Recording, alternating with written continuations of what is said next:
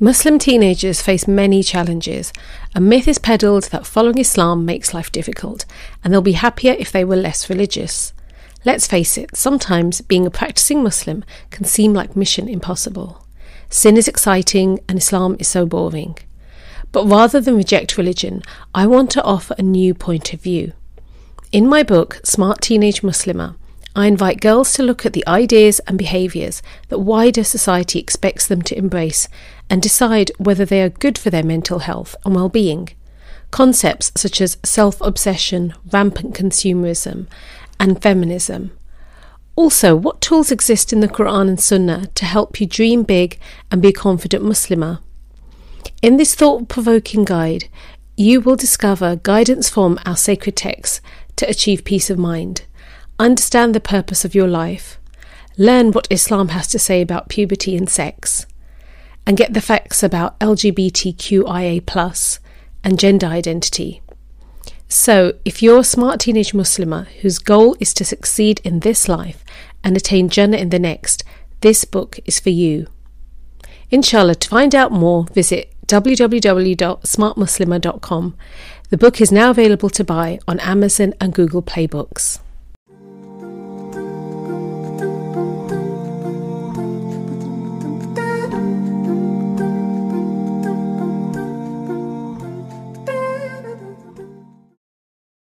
Do you feel as a Muslim woman that you can have a happy, balanced family life and a successful career?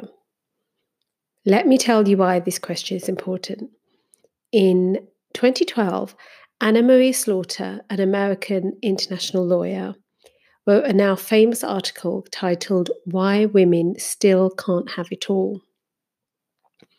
"It's time to stop fooling ourselves," says Slaughter, who left a well-paid job and a position of power. "The women who have managed to be both mothers and top professionals are superhuman, rich, or self-employed." So this is what she did. And I've got a link to this article on my blog, farhatamin.com, where you can read that, you can read the whole thing. And basically she had a job, and a very well-paid job. And what happened was her teenage son, she had two sons, he was wasn't doing well at school, and just generally in life he was not doing well. And she decided that she needed to be back at home and be there for her son. And it's interesting that her husband was staying at home with the son already. So it's not like he was home alone. But she then decided to write an article on this and explaining why she felt society, this is in the US, and really does not accommodate working mothers, it causes problems within the family, how the children get neglected and have troubles. And the feminist ideas that she held, they were not true. When she tried to live by them, she found she couldn't keep her really good career and not sacrifice her family, and the good well-being of her family. So that's something that I want to discuss today. And before I do that, let's have a look at, as far as Islam, what guidance are we given? And the Prophet ﷺ said that take care, each of you, as you are shepherd, and each of you will be asked concerning his flock. A leader is a shepherd over his people, and he shall be asked concerning his flock. And a man is a shepherd over the people of his house, and he shall be asked concerning his flock. And a woman is a shepherd over the house of her husband and over his children, and she will be asked concerning them.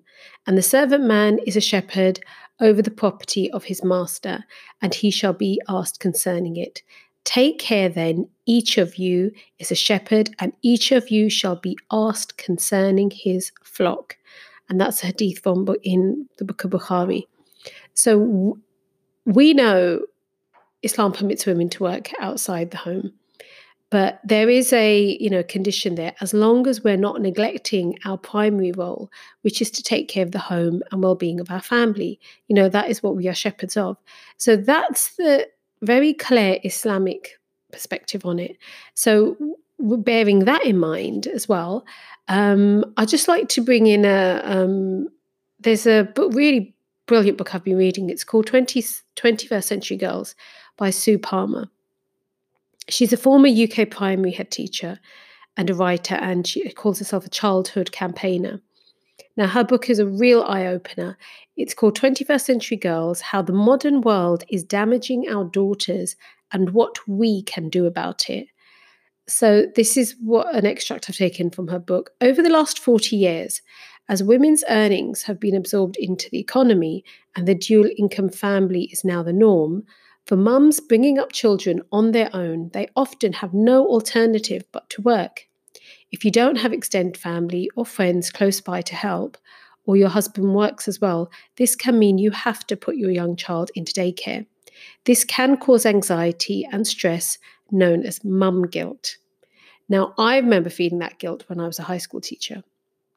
So this is a real problem faced by all women, you know, and women who want to work, you know, in particular, actually, maybe not all women, I'm just going to, you know, women who you know, want to work. And we know there are many reasons why, you know, you could be a single mother, you could be divorced, you could have, you're not, you know, it falls upon your shoulders to earn money. And so what I want us to do is just explore how women are treated. So we've got I've looked at the views of two non-Muslim women, and they're not happy with the situation.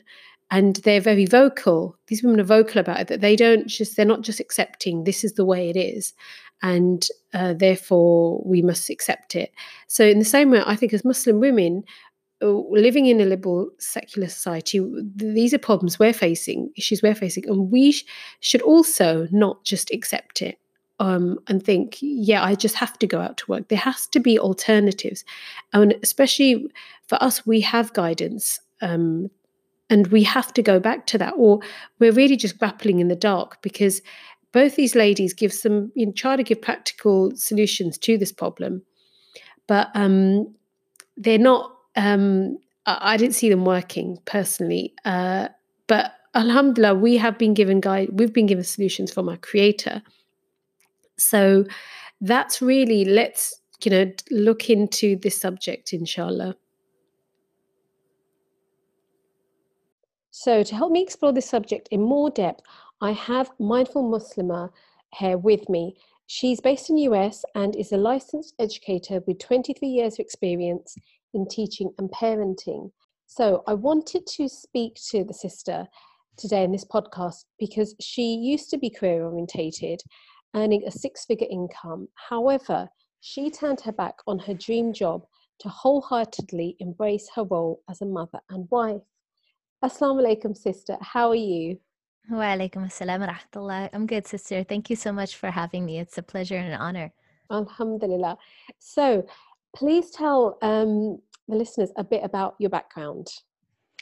Sure. Like you mentioned, I'm a licensed educator of 20 years. I worked for the public and private sector in the Board of Education in the United States and also in the private schools, Islamic schools.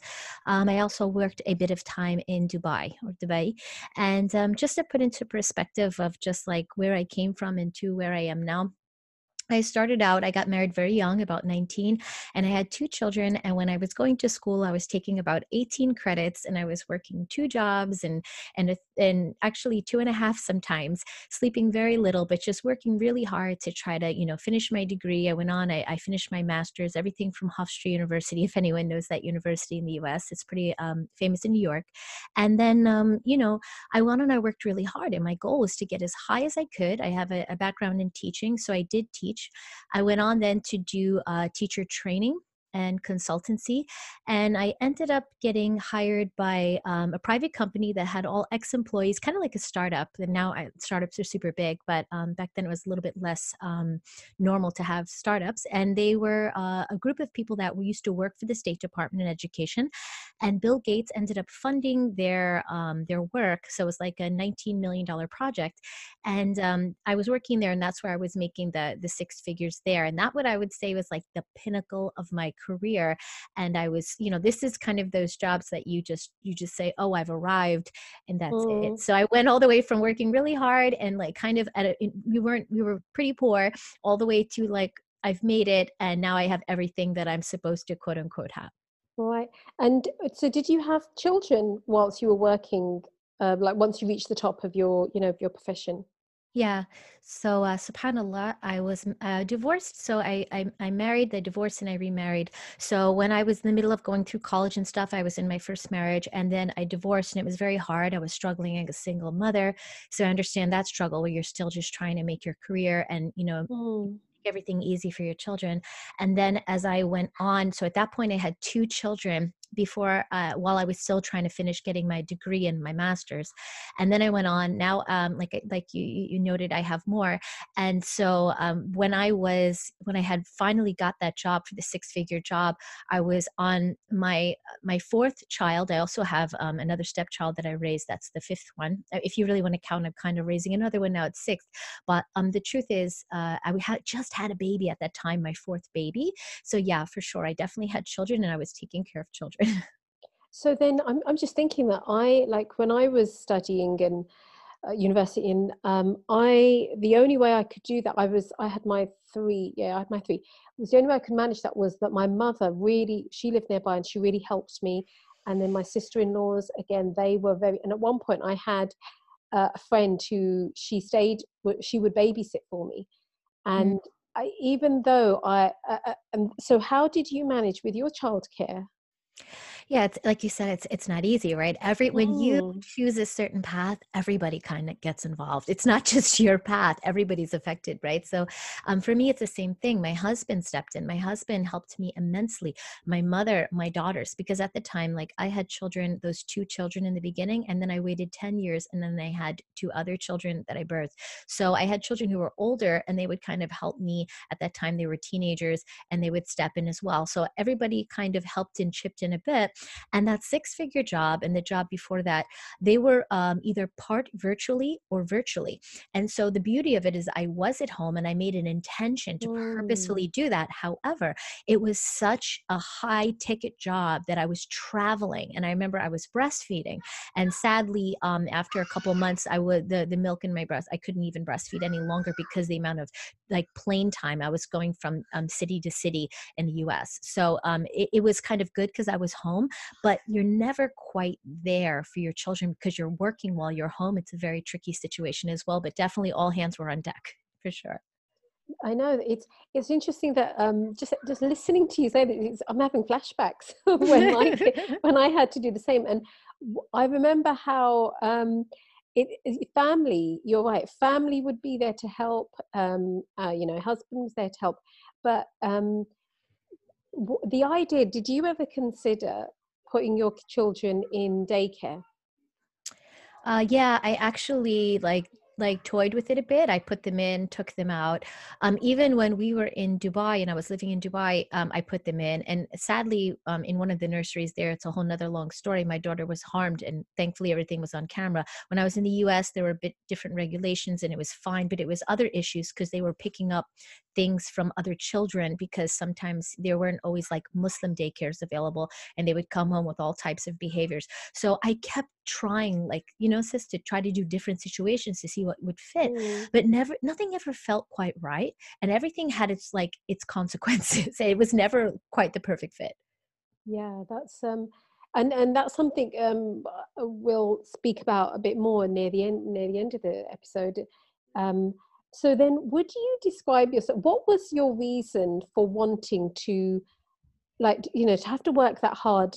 What was the, you know, the goal and your aspirations? So for those of you who don't know me in your community or in my own community, maybe they'll listen to this. They might not even know because I don't talk about it often.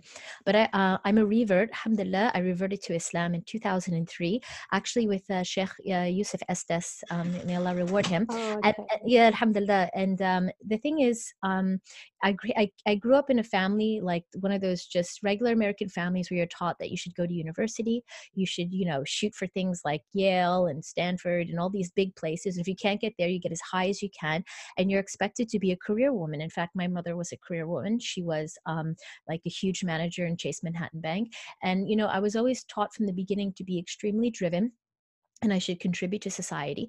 Now, when I became Muslim, you know, I understood the role of the woman is slightly different. She still is encouraged to work, but there's this different sense of accountability. In the American system, I don't know how it is in the UK, but here for the non-Muslim, it's considered 50-50. So the woman should contribute 50% of, you know, to the bills and the mortgage and so forth, and the husband should as well. Now, when I crossed over to Islam, it's no longer required of me, alhamdulillah, to pay for things. My husband should take care. But of course, anything I do contribute would be considered sadaqah, and that's always great, but I'm not obligated. But Islam does encourage us for education, but again, it's not something like I'm as driven. So I guess the American mentality here is to do this for the females, and I think that's only become more and more in this day and age now, and regardless of where you live. And so, yeah, that was just kind of ingrained in me. My mother was a very hard worker. My family was extremely hardworking people. And so for me, it was understood that I would contribute, and I would contribute at the greatest capacity I could. Mm-hmm. I would say that now in UK, that's a very similar attitude that non-Muslim women have had that for a long time. And now it's interesting, in the Muslim community, it used to be more the idea that mum would be at home, and that was seen as fine. But I think with the younger generation, when I was speaking to my to younger friends I have and my nieces as well, that they have the idea that we will work and we will you know, it's this idea, yeah, we'll work, we'll have our own money. But what is interesting is they don't want to. This is what I do find slightly funny, that young Muslim women and you know and. I'm not judging them for saying this, but it's that some Muslims will take the aspects of Islam. So I don't want to contribute, but I don't want to stay at home either. It's, you know, it's like I can almost say it's like a slight confusion. Like they want to pick and choose what they want to adhere to or not. Yeah, that's what I'm hearing. And I think you need to, if we're going to take that attitude, it's, you know, I'll take what suits me. It's, you know, I can see there being a lot of problems with that, because the reason why I say that is that is the way that your average non-Muslim woman thinks about it. And in the UK, as I don't know what divorce rate is like one, people don't bother getting married in the UK so much. Yeah, it is getting delayed more and more here as well. Hear about the rate for divorce, even with the second, like if somebody divorces and tries to remarry, the average is still about 50% divorce rate. Yeah, that I would say that's about the same here, and part of the there is that aspect, and I do wonder when you know when there isn't harmony and even really like a baseline and principles upon which to decide. Okay, so like you said, the idea is it's going to be 50-50, but then when that doesn't happen, people then decide, well, how do they solve that problem? And, you know, in particular, and I think if we're thinking once the children come along and mum can no longer work, like what should mum do? Should she carry on working? Should she, like here they have maternity leave for a couple of months, maybe 6 to 9 months you can take. Allah, not here. Oh, how here there is no maternity leave. No paid maternity leave at all, which is why I actually like wish the US would take on some of the things that Europe does, because generally throughout Europe, there's some type of maternity leave and even paternity leave that's paid. Here, it's not paid. Now, with the teaching profession and some other choice professions, you do get paid leave, but it is only up to 6 weeks. And then you will, at the end of 6 weeks, lose your insurance anyway. So, I mean, of course, you need insurance with new babies and so forth. So it puts people at this predicament moment when they're forced to go back to work. And I think they almost do it that way unintentionally.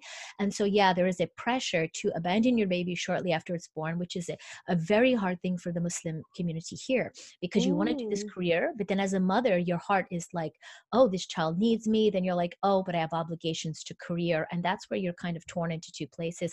And that's when women have that pinnacle moment of choice. And it does leave a lasting effect on the family that she leaves behind, should she choose to leave. I know, that actually sounds really tragic. I didn't know it was that bad in US that. Yeah, yeah.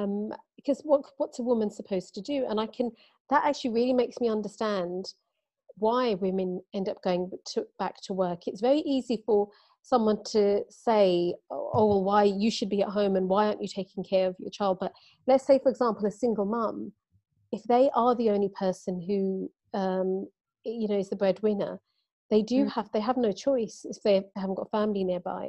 Yeah, I think also the cost of living, right? And in certain parts of the UK and in the US, especially where I am in New York, it is very high. So if you do want to live comfortably, many times people do want to have two incomes, or they just, like a lot of people now, they're just choosing to leave New York because it's just too much.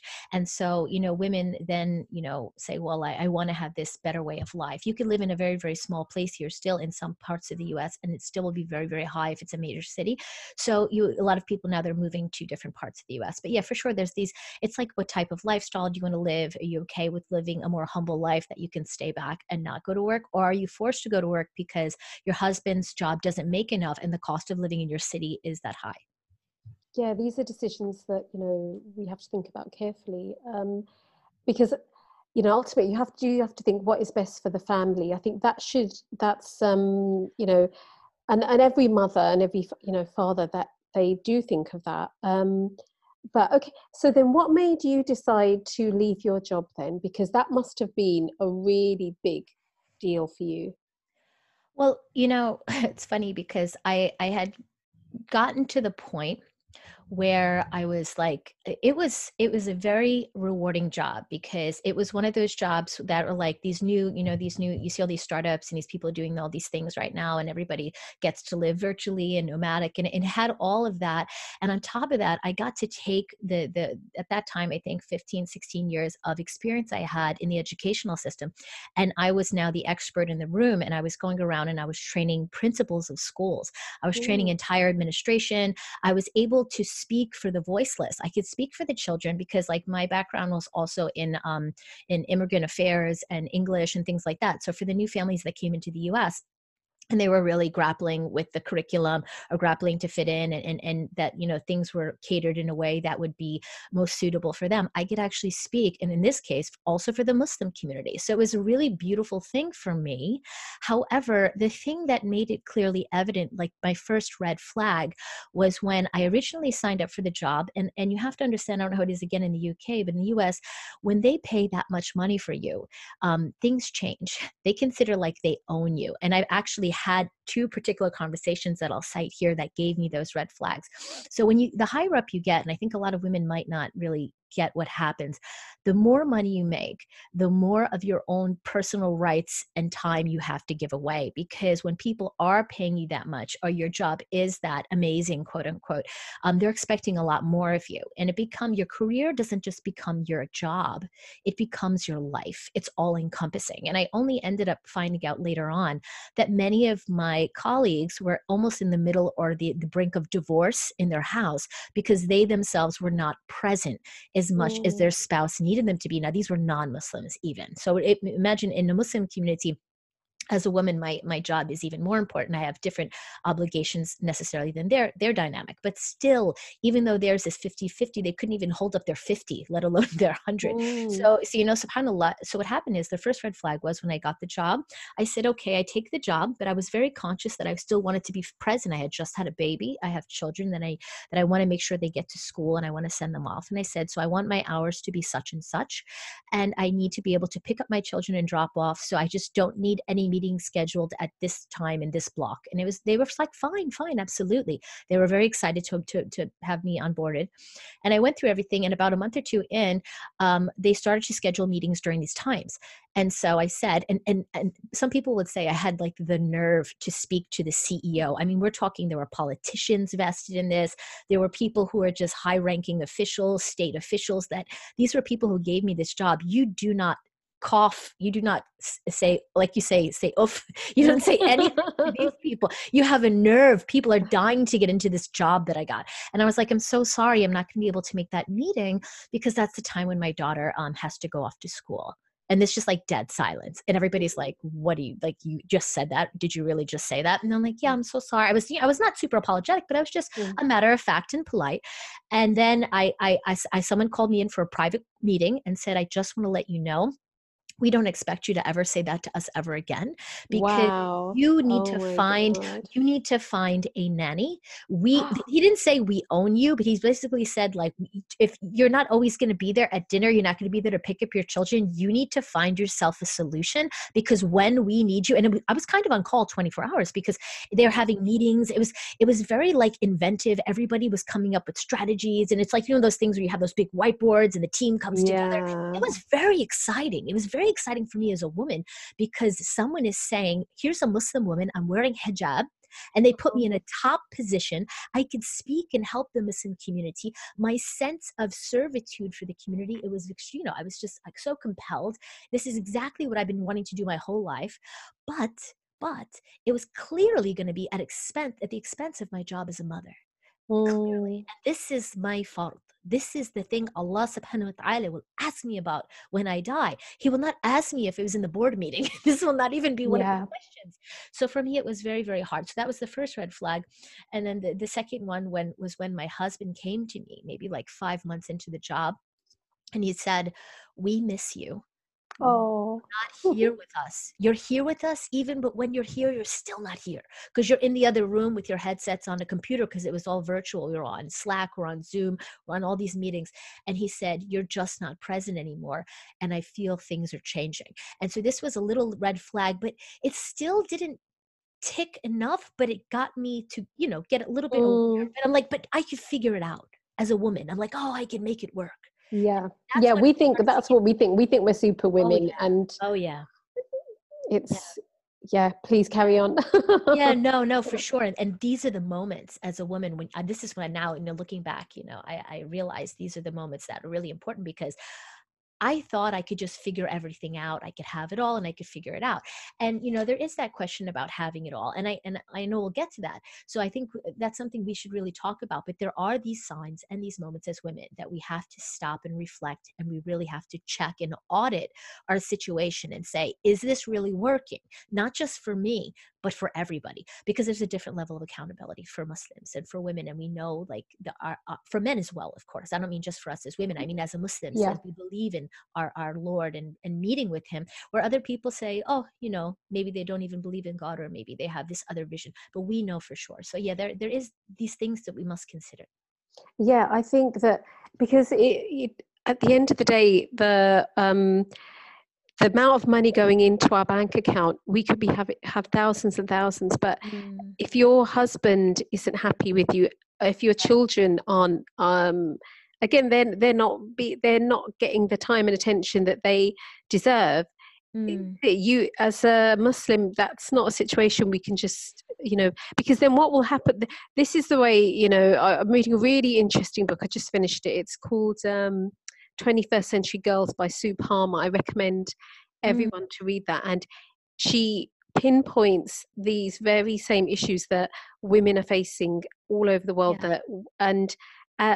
She comes from it. It's interesting. From she used to be a feminist, but then over time she's realised that this idea that, you know, as you know, second wave feminism, it was a push to get women leave the home and march out to work and get your rights and be treated. You know, use your intelligence, and you don't need to be in servitude at home. That somehow being in servitude at an office, and like you've just described, you were in servitude to your bosses, and It was like my boss became my husband, and I would answer to him. No, astaghfirullah. I would answer to him more than I would answer to my husband. And if my husband said something of me, I said, I have to check with my boss, as if he was above my husband. And I got into that frame because I didn't, at that moment, you're grappling with these decisions in the moment, and you can't quite see, you have to pull yourself back. And so there were times where I had to stop myself. And now I've come in very far from that person, because in that moment, I was doing what everybody told me I should do. My mom was happy with me. She saw me reach what she needed me to reach. You know, your parents raise you. They want to be proud. They want to feel they took care of you, and you got to where, you know, you're self-sufficient, and even more so you're doing above and beyond, and they feel proud. But then it gets to this point where as a Muslim, you say, but am I fulfilling my obligation that I was created on for this earth as a human being, to my creator, to my husband, to my child? And to what you were saying before, like, the thing that I realized after a while is the effect it has on the children unconsciously, and how sometimes it doesn't show up right away, but later on. Now, I happen to have children in their 20s now. And so, and my youngest is 4, but well, now she just turned 4, but my oldest one is 23 that I raised. And so I turned to them and I honestly asked him, tell me what were some of the difficult things when I was raising you. Tell me some of the things that were really great about our family dynamics. And I get that honest feedback from them. So when I speak to women now, I'm telling you, like, I saw what I did play by play, and I got to see full circle what the result of that was on all different levels. And so I pay a lot of attention to that feedback from my children. I ask them usually, and when they tell me something, I know, and then now I know, and I shift course. But in that moment when I was younger, it didn't all make as much sense to me. I was so caught up in the career thing, like you're saying. Yeah, that's it. When you're making those decisions, the thing is that we can't look into that as parents. We can't look into the future. Yeah. What I'm doing now, how will that affect them in 5 years' time? And yes. Partly, I think one of the reason why I am doing this podcast is to having, again, my son's 20 now, and I can see the genuine mistakes I made having, you know, working, and my kids were okay, they were at school. But you're right that if you bring work home, the troubles that you have at work, you bring them home with you. Yeah. You know, you can't cook, you're not cooking home. I wasn't cooking home cooked meals. It was hard, put in the oven or getting takeaways, and the effect that has on the children's health, you know, letting them spend too much time watching TV or playing computer games, because I need to actually have some quiet time because I've been so busy at work. They're the things you see the effects of in 5-10 years time. And if you're not, I can see if you know, I wasn't around when I should have been, and then you think, well, then the children will turn around and think, well, you weren't around for me when I needed you, why should I be around for you? Yeah, absolutely. You know, they're not robots, and they're definitely not dumb. Yeah, and a lot of women, they think, well, it's just a little bit here and a little bit here, but there's this saying, many littles makes a lot. And after a while, that stuff adds up. And when it's consistently happening, too much screen time or too much of the absence of a certain parent, day after day after day, when you add these hours and days up, it becomes something very, very serious. And we don't realize it, like you said, because we can't always look straight ahead. And we always assume it's just for a time, and then I'll figure it out. But the time passes and passes. Pamela. Yeah, that's it. Now it's all of the issues that were raised by, there's a really famous article that Anne-Marie Slaughter, she wrote this in 2012, and she's an American international lawyer. If you Google her, she's also involved in foreign policy analyst, and she said that she wrote, basically the article was titled "Why Women Still Can't Have It All," and what she describes is that she was working. She had her dream job, but she realized that her teenage son was basically he was going wayward, and even though, this is interesting, her husband was staying at home a lot and taking care of the kids, her 2 teenage boys, she realized that if I don't I need to be there, I need to be present, I need to be at home, otherwise my son's ruined, you know. And but what's interesting was so I'm just going to read out one of her quotes. She said, she argues, it's time to stop fooling ourselves, says a woman, and this is her, says a woman who left a position of power the women who have managed to be both mothers and top professionals are either superhuman, they're either really like super rich, or they're self-employed. So one of the things she's saying here is that you can have it both if you're really rich and you can have, but you can stay at home and you choose your hours. But for the rest of, you know, for normal women, they have to, there's a choice. They have to, they're either their family life is, goes downhill, or their career, they won't do as well. If they choose to focus on their family, they won't do as well in their career. And that's the way the system, in Western countries in particular, that's the way it's set up. And it's like set up against women and against mothers. It's not pro-motherhood or pro-parenting. Yeah. Yeah. SubhanAllah. I'm going to read another little bit. She says, women of my generation have clung to the feminist credo we were raised with, even as our ranks have been steadily thinned by unresolvable tensions between family and career, because we are determined not to drop the flag for the next generation. But when many members of the younger generation have stopped listening on the grounds that glibly repeating, you can have it all, is simply airbrushing reality. And then she says, it's time to talk about this problem. And, she's really famous for writing the article. And the reason why she was one of the first women to actually point out that, no, we can't have it all. And our families are being, there's problems happening when women are going out to work. Women are going out to work to the point where they're being made to neglect their family. They don't want to neglect their family. But that's what's happening because of the way it's set up. Would you say that the problem, like within Muslims, that mums and working mums that you've spoken to, do they feel this problem as well?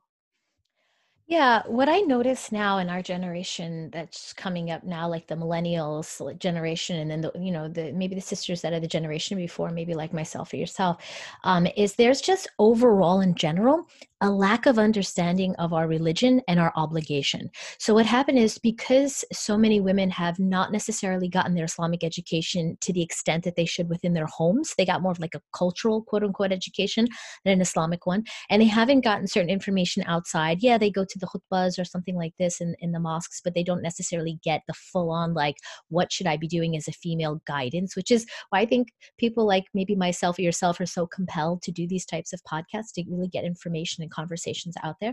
But, yeah, there's this lack of understanding of obligation and where we should be kind of spending our energy and our time and why, like the whole why, like why are women encouraged to be being this motherly role, why this, why that. So everybody's kind of instead, because they didn't get that information, buying into this Western narrative of what you should be doing.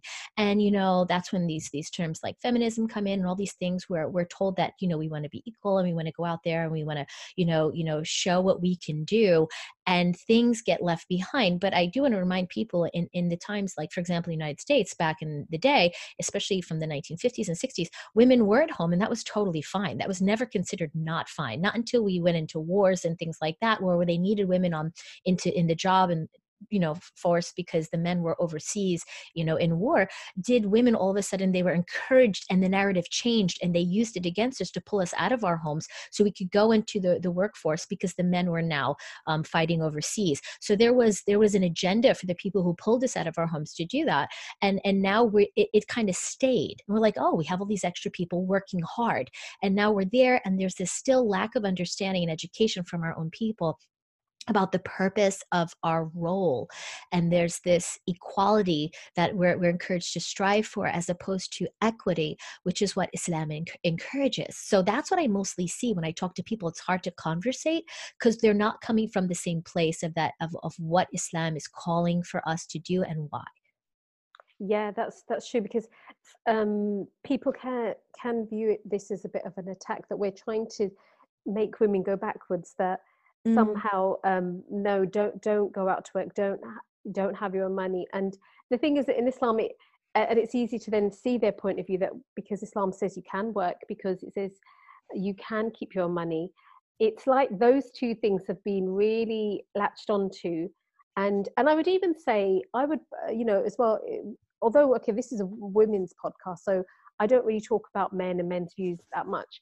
But there is, from what I have heard from working sisters, is that they say, well, their husbands, they say, yeah, you should go out to work and you should contribute. And why don't you contribute? I can't do all of this. And sometimes when they want to stay at home, their husband is saying the opposite to them. And so I think husbands, you know, that's something that, you know, that's a difficult conversation for them to have. But both the husband does need to realize, no, she does not have to. That's a right Allah's given her. You can't take that away from her.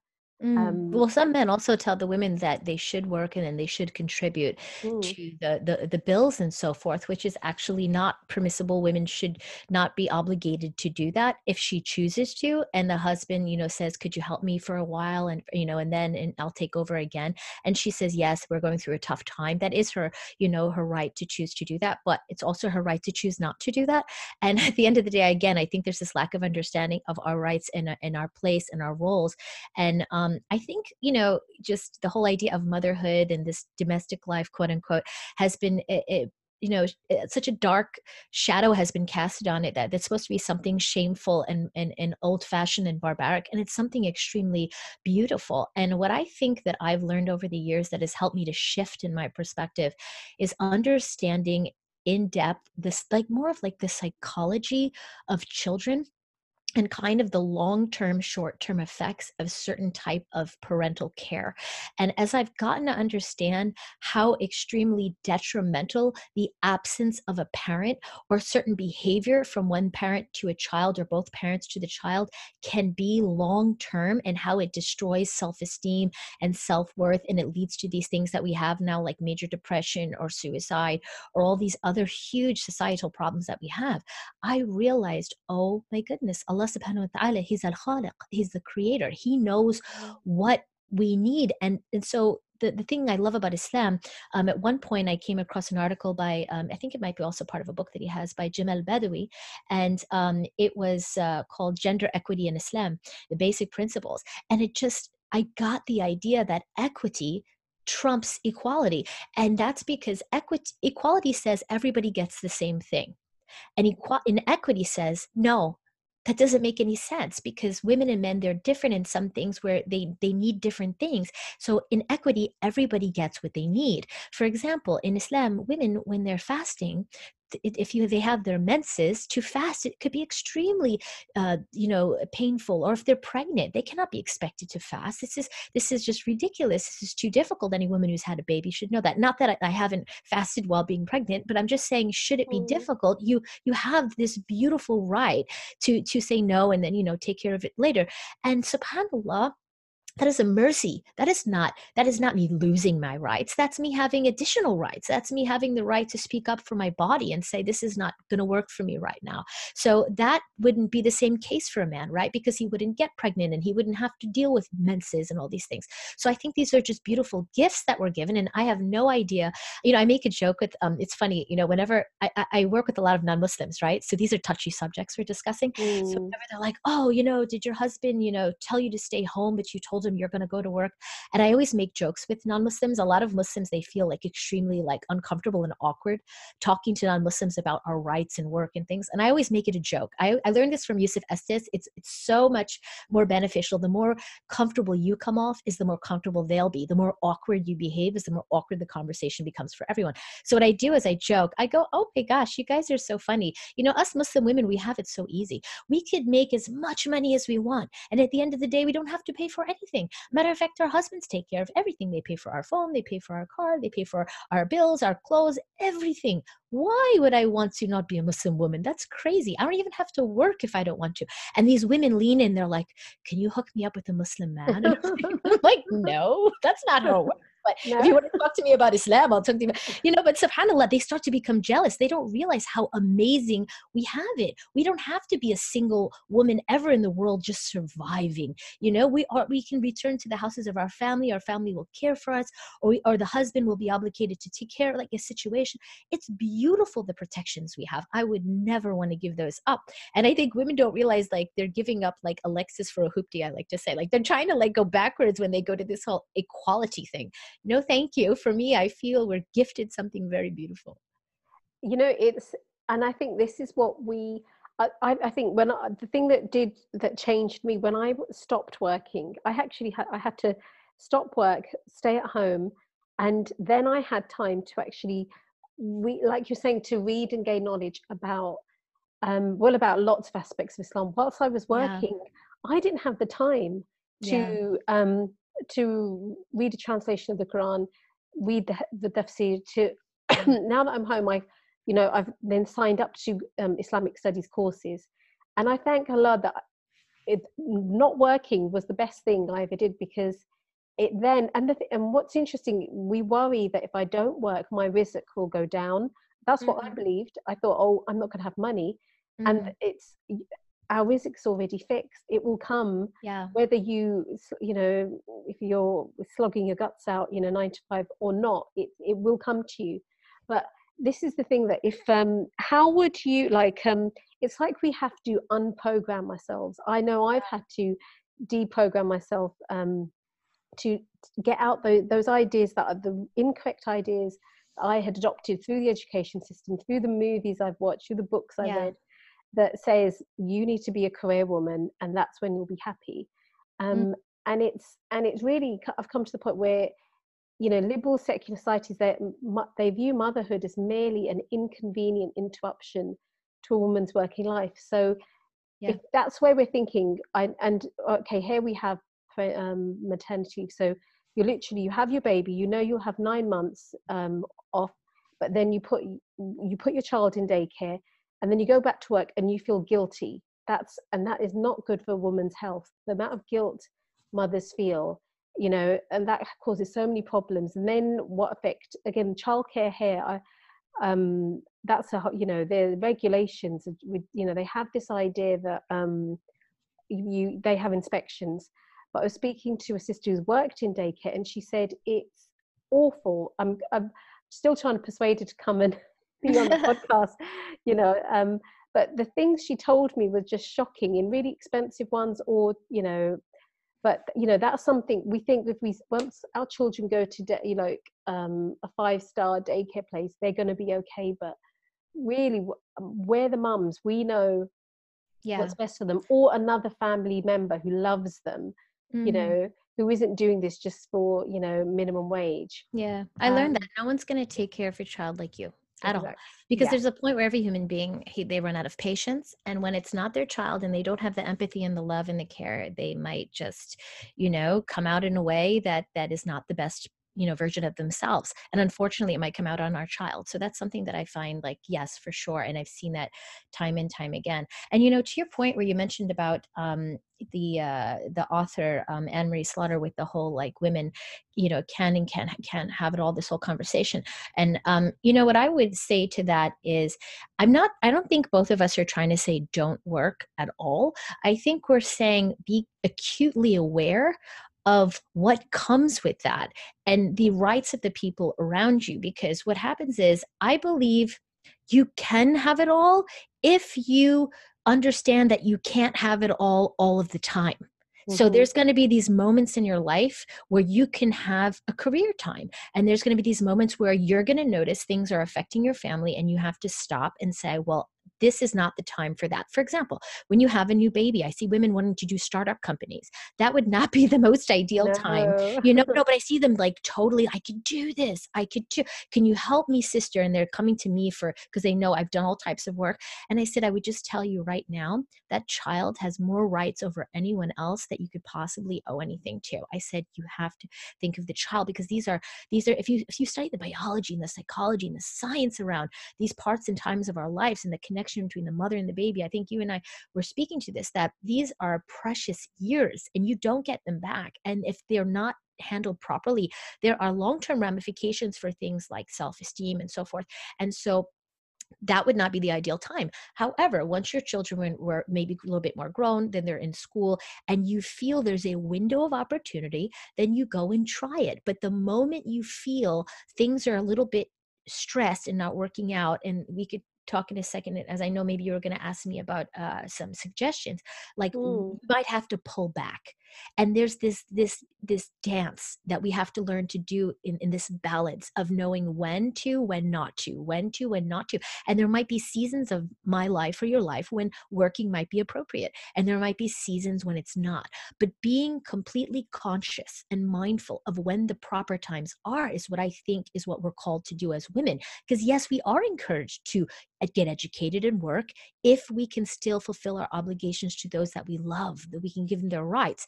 And we will all be asked about those rights. So if that can be fulfilled in that moment in time, that's great. There could be a year or two later when it's not, and then it comes back again. So that gentle, delicate balance, I think. I think that's really good advice. That's a really good way to sum up how to approach this subject. And what would be your, so for, there may be, alhamdulillah, mashallah, get lots of different types of women listening to the podcast that, it's because I know I actually have a lot of people who aren't mums, but inshallah in the future they will be mums. So yeah, it's great to know this before. I think so many things yes. Before we became parents, before we got married, before we got careers. So for sure, it can always be beneficial to all. Yeah. So what would be? Okay, I know. I'm thinking. You mentioned gain knowledge about your role as a wife and mother. Would you say that is a starting point for all of us? For sure. Because the thing is, the moment we take on these different roles, like the Prophet, peace be upon him, he always said, we are all the shepherds of our sheep. There are different roles that we take. And once you're in a leadership position, right? As a mother, you're in a leadership position. You're not in the situation where you're in a lower ranking. No, you're in a very high ranking. You're in a leadership position as a mother. As a wife, you're in a leadership position. These are not positions of weakness. You have a team that you have to guide, under you, which are the children, or it could even be at times, the husband, because you and your husband will flip between roles where sometimes he will come to you and he will need you, just like the way the Prophet, peace be upon him, he came to Khadija and he said, cover me. There's times where your husband is going to be moments of vulnerability where you have to be that voice of reason and advice. So we look at each other with a mercy, and to first know what are my own rights as a woman, so you can make sure that you maintain your rights, and then the rights of the other people I am in care of as a leader is extremely critical, because the moment you know, then you know what to focus your energy. You know when to pull back, like we were talking about. You know where the boundaries are. You cannot define the boundaries of when people are violating you, or you're violating other people, or you're not giving rights or so forth, if you don't know where the boundaries are in the first place. So for sure, the first step I would think is to do your research and understand what your right is as a woman, and what's the husband's rights, what are the children's rights. And the moment I realized those, it put everything into perspective. And I knew where I needed to stop and start in that road for my career. Mm-hmm. And so then how can we as Muslim women put a force field around ourselves to prevent absorbing, the opposite views that are given to us on a daily basis about motherhood and working?